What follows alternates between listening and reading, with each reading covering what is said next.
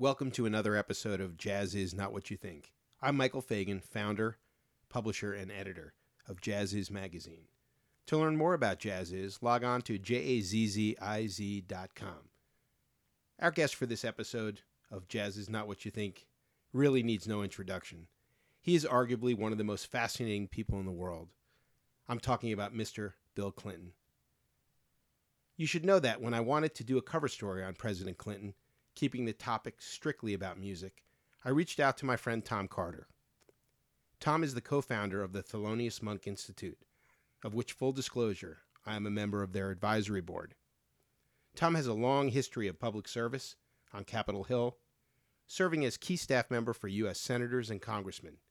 He is a government affairs specialist, but behind the scenes, Tom is an unsung music hero who has organized some of the most prestigious music events and influential music education programs around the world. From the Thelonious Monk Institute's celebrated annual jazz competition to scholarship programs for young musicians, Tom's efforts have benefited a generation of aspiring musicians, some who have gone on to become big stars, and some have been featured on the cover of JAZZIZ magazine. From his PBS Jazz at the White House concerts to establishing International Jazz Day through his appointment as member of the United States National Commission for UNESCO, Tom is one of the real champions of jazz and music education. When Tom approached the president for our interview, Mr. Clinton's only requests were that we focus the topic on music and that only one person asked the question. As soon as my editors and I got together, including Larry Blumenfeld, I went to work on the format. Tom suggested that Thelonious Monk, chairman of the board, legendary artist Herbie Hancock, be that person to ask the questions. We naturally agreed, came up with the topics to cover, and as they say, the rest is history.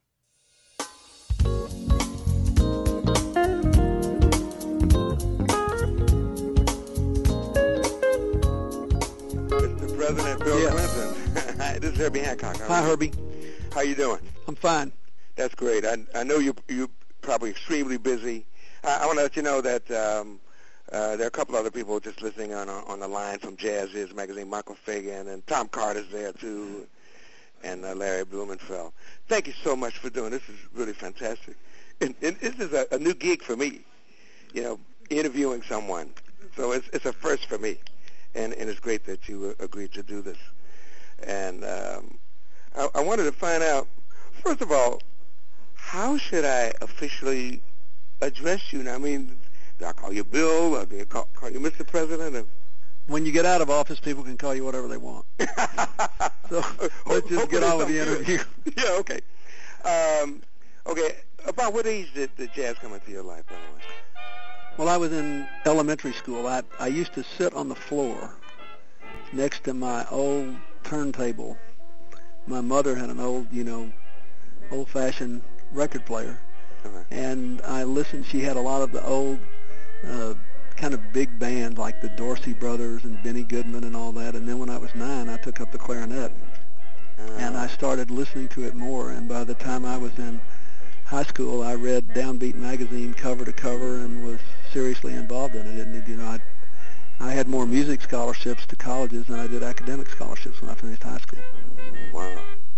So you, But it started, you know, I just fell in love with the with first of all that sort of 40s the the big bands, and then I went from there. I still remember Ziggy Elman's trumpet solo on "And the Angels Sing." Oh yeah, yeah, right. I remember that one. I remember that. I, I remember But I guess when the I was a first- kid too. Yeah.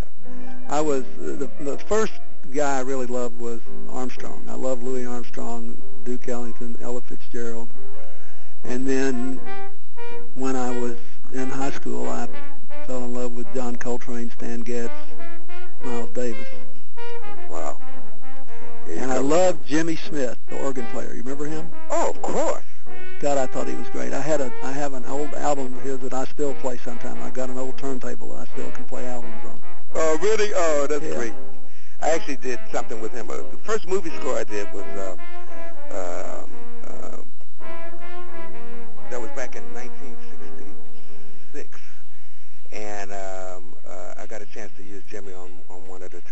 But I've known him for a long time because he was on He's Blue great. Note and I was on Blue Note. he played the cellar door once in Washington. I went down to hear it. I'll never get over it. Hope you're enjoying this episode of JAZZIZ Not What You Think. If you haven't yet logged on to jazziz.com, that's J A Z Z I Z.com, do it now. You'll get the award winning print magazine, our monthly digital editions, and we'll give you the best jazz music in each issue. You can get them on limited edition compact discs or stream to your phone or computer from our mobile friendly website and digital editions. So log on to jazziz.com now and become a subscriber today. I, I was, uh, you know, I was just thinking about the kind of experience that jazz might have on on someone's thinking. Did jazz have, have any any kind of um, um, influence on the way you, you think or, or any of your, your sensibilities? Yeah. I And- think you know it. I think if you take jazz seriously, even if you're not great at it, if you like it and you understand it, then you have a. You're much more likely to be creative in your approach to other areas of life, mm. without being reckless. That is, you know, except for as a general rule, you know, you got to play in a certain key, and you know what the and you know what the transitions are and you know there is a melody line, but you know to make the music really good, you have to vary from it. And you know you can play the same song a thousand times and it's always a little different and beautiful in a different way. And I think people who who have both the discipline and the creativity of jazz are more likely to make good decisions. I also think it's a it shows you the benefits of uh, merit-based democracy where people can come and contribute and the music comes out of the horns, whatever their race or background. It's it's a they're speaking the same music language. They're they're they're able to do something just because of a gift that they've cultivated, and I think that's that's also an important lesson today. I mean, you know, some of my favorite living tenor saxophone player now is Igor Butman from Russia Oh yeah. and yeah. you know the and you go to a lot of these other former communist countries. I was in Bulgaria one night, went to a jazz club, and they were really good, you know. And I went to a jazz club in uh, '94 with Václav Havel. I've been back twice since just to hear the Czech musicians. They're just good, All right. Yeah, he's a big jazz fan. huge. Right. That's that's what I heard. Uh, Madeleine Albright told me at one time that uh, she used to take him to jazz clubs when he came to to the to New York. Yeah, well, he really believes that music had a lot to do with the fact that the Czech Republic was able to have a peaceful revolution away from communism. And, uh, you know, he basically cited jazz musicians and Lou Reed as having a big impact on it. And they, they used to gather in these places and listen to music, and it would inspire them to keep going, pushing for personal freedom. Wow, that's fantastic. That that even kind of relates in a way to a statement that I've, I've heard that you said, which is it's easier to understand a nation by listening to its music than by learning its language. And I mean, since jazz is, is really an, an American art form, an American born, what, what do you think it says about this nation? I mean, part of course you just explained it in, in many ways that it's so democratic, which Yeah, I said too.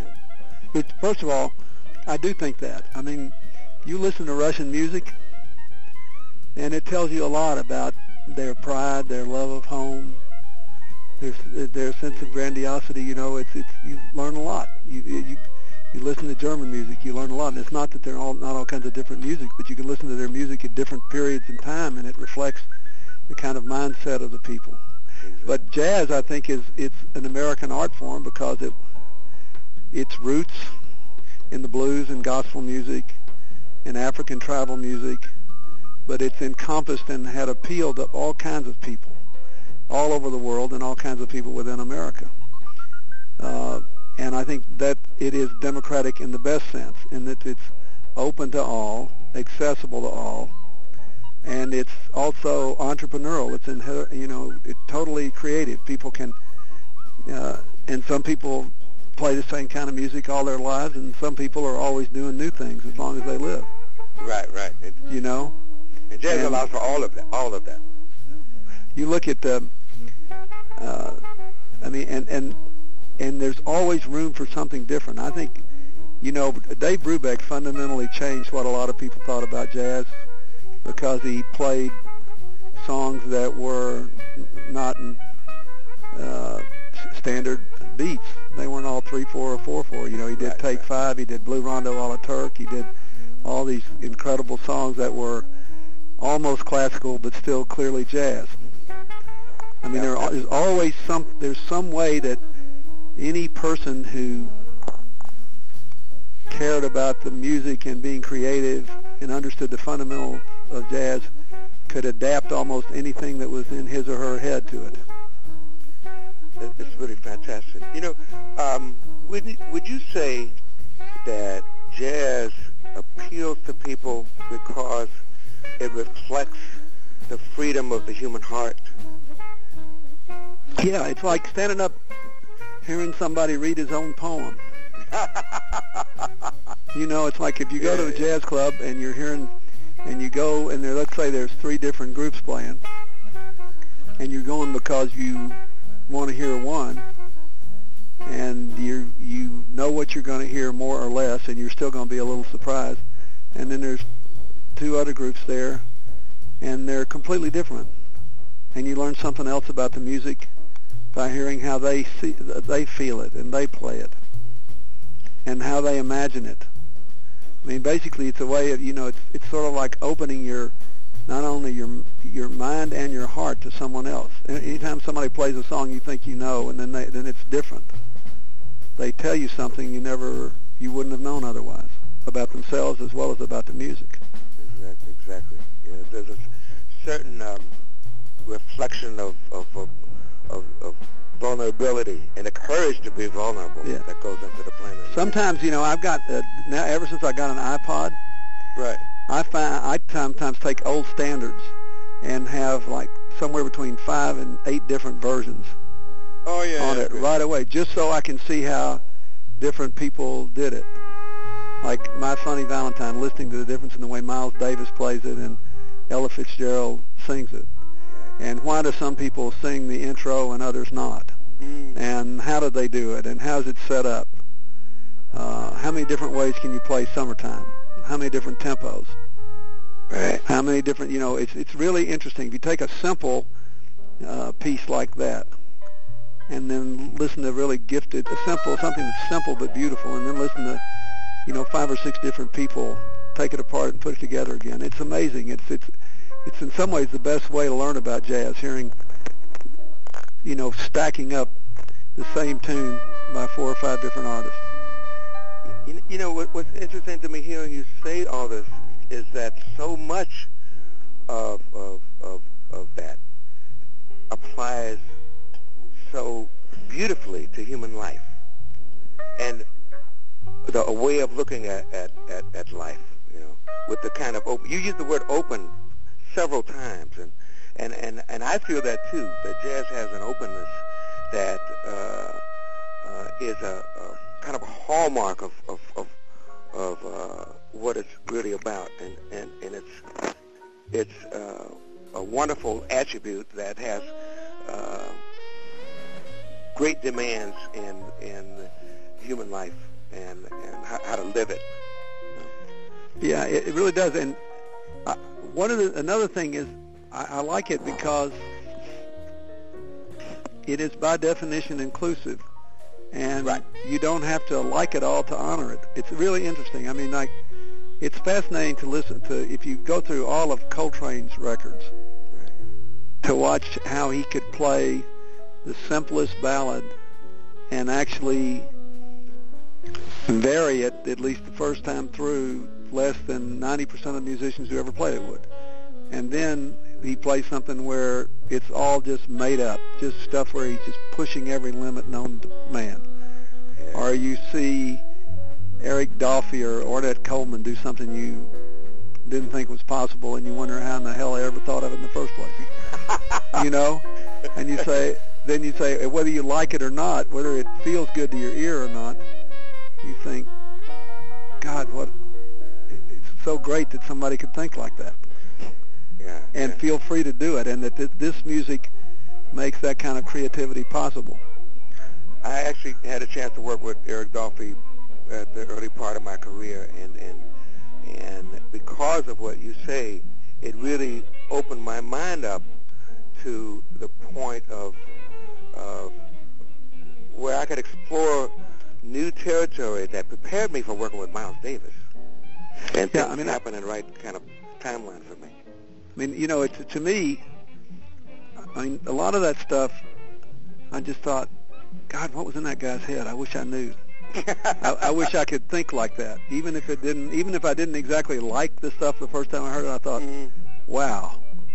Yeah, You where know, did it uh, come from? Roland Kirk blowing two horns, and all that stuff. You know, Oh yeah, right. I, I just think it was, it was all. That's what jazz was. It was like, okay, you define yourself through this. Take it to your limit. Imagine something else, and maybe it'll last, maybe it won't. But it, it, it's almost like a, in that sense, it's almost like theoretical science, where you're always experimenting and pushing the limits. You know, and you keep trying to make it square with whatever's going on inside you. I mean, it's amazing. Yeah, yeah, it, it it is. You know, Miles used to tell me that, you know, uh, that he pays us to to work on things. You know, not to be perfect, but to work on things, which is incredible. In other words, find whatever you can find, but don't just rest on your laurels. Don't just uh, play things that are comfortable, but you know, you know, look around uh, uh, outside the comfort zone and not just stay in one place and and uh, uh, it's the best lesson I could have ever heard from anyone. You know, and, and it it it what makes me sad is that you know right now this country is facing an, uh, tremendous challenges, and and even when we talk about education, the arts are not considered essential, and um, and yet that's totally counter to what you're saying about jazz, which, which I Yeah, it's totally crazy. We all yes, that, that's another thing. If you want to go back to, let's talk about the education thing. Right. The thing that really bothers me about taking all these music education programs out of the schools, and you, you probably know I've been active with this Save the Music program, trying to help get instruments and education programs back in schools that have financial problems. Right, is right. we now have a lot of brain research which shows that people learn in all different kinds of ways. For example, let's take something that has nothing to do with music. Some kids will learn math better working at, at a computer screen with a good software program hmm and being able to repeat it and then vary it in creative ways than they will just in a classroom with a textbook listening to a teacher. We all, uh, some people learn better uh, reading, some people learn better listening, some people learn better doing. Our minds all work in different ways, and there is lots of evidence that early and sustained exposure to music increases the imagination and the learning capacity of all kinds of people in ways that are unique to music. That that if you take the music away, you will diminish the development of any number of young people, not just in music, but in all other in areas of life. It's fascinating. Bravo. Thank you for, for saying that. I, I wish I actually had access to to more of, of uh, the the information that, that you actually got. Um, Well, you know, uh, you might from the internet. Georgia when Zell Miller was governor of Georgia, he used to he had a program where they actually mailed classical music out a CD to all prospective mothers and urged it to play it to their children in the first six months of life. You ought to write down there and, and ask somebody from Georgia for information on that. and what's what's the name? His name was Zell Miller. He was governor, then he was a senator. Now he's retired now. But Georgia had this program for many years where I don't know if they still do it or not, but they did when he was president, because he I mean, when he was governor, because he loved music, and they actually mailed CDs. I mean, he's he's retired. He's teaching school or something down there. You could call him if you wanted. Is it Zell Z E L? Z E L L Miller in Atlanta. Okay, great. You just tell him I told you to call and tell him you want to know more about, or you know, if you call at his office, you can ask the, whoever answers the phone if they can give you some information on the program he had when he was governor, giving music to uh, mothers and their newborns. But that's I, I, I got to find out about that. That's fantastic. One one thing I wanted to, to ask before you leave is is um, what what can we do to um, change to kind of reverse the trend that seems to be going on? Uh, and what might we lose as a nation if that trend continues of it kind of ignoring the arts? So we, you've already stated some of it, but we'll lose we we'll lose however many kids there are who would have developed much better if they'd had music. Right. That, we'll lose that. We'll, that we'll lose their extra edge. Somebody might discover some cure for a disease. Somebody might become a you know ground figure out what to do about global warming. Somebody might you know, will lose some of that. Right. And we will also lose a great deal of our own culture and and history. Exactly. And we'll lose, I think, uh, a little bit of our sense of community the, that, that we have. The thing about America is at its best, it's about universal membership. You know, it's about equal opportunity and shared responsibility and universal membership, inclusive community. Absolutely. Jazz is inherently inclusive, and every member of a unit has personal responsibility and as as an opportunity to participate. You know, that's a whole ethic that makes societies work well. And if you walk away from the music, then that's one big um, sort of embedder of those those habits of mind and heart that we need very much. Yeah, absolutely. Do you, do you have any ideas about what we, what we might do to, to reverse that? Yeah, well, I think putting music back in the school is a good start. I think you know people yeah. love music, uh, but but it shouldn't be. We shouldn't all be passive. I mean, there are lots of people like me that never would have been good enough to be great professionals, but the fact that we did it and loved it changed our lives forever for the better, and enabled us to sh- keep participating at some level for a whole lifetime. You know, I've I write books and give speeches now. A lot of times I do it and listen to the music I love. It makes a big difference in how good it is. This was really incredible, and thank you so much for, for spending time with me and thanks and with for and, and thanks for, for allowing me to do this. It's, it's, it's, it's really really fantastic, and I hope to see you see you sometime soon. Last time was at um, the dedication in, Louis, yeah. in Louisville. Um, I remember Muhammad Ali. Muhammad Ali's uh, yeah. event. That was that was great. Hope to see you sometime soon. I'm in New York. I got a concert on on uh, Friday at uh, at at uh, Carnegie Hall. Good for you. Uh, I wish you could, could see that. And, uh, Maybe I can, I'll, I'll look and see what my schedule is. You take care now. Okay, thanks a lot, Bill Clinton. Bye, Herbie. Bye bye. I want to thank Tom Carter and Herbie Hancock of the Thelonious Monk Institute, and of course President Bill Clinton for making this interview possible. To learn more about the Monk Institute, log on to monkinstitute.org. And a big thanks to you for listening to today's episode of JAZZIZ Not What You Think. And remember to log on to jazziz.com, become a subscriber for only $4.95 a month, and in addition to all the music, photography, art, and great stories we'll send your way, if you like, we can also send you alerts when new episodes of JAZZIZ Not What You Think go live. And it's all at jazziz.com.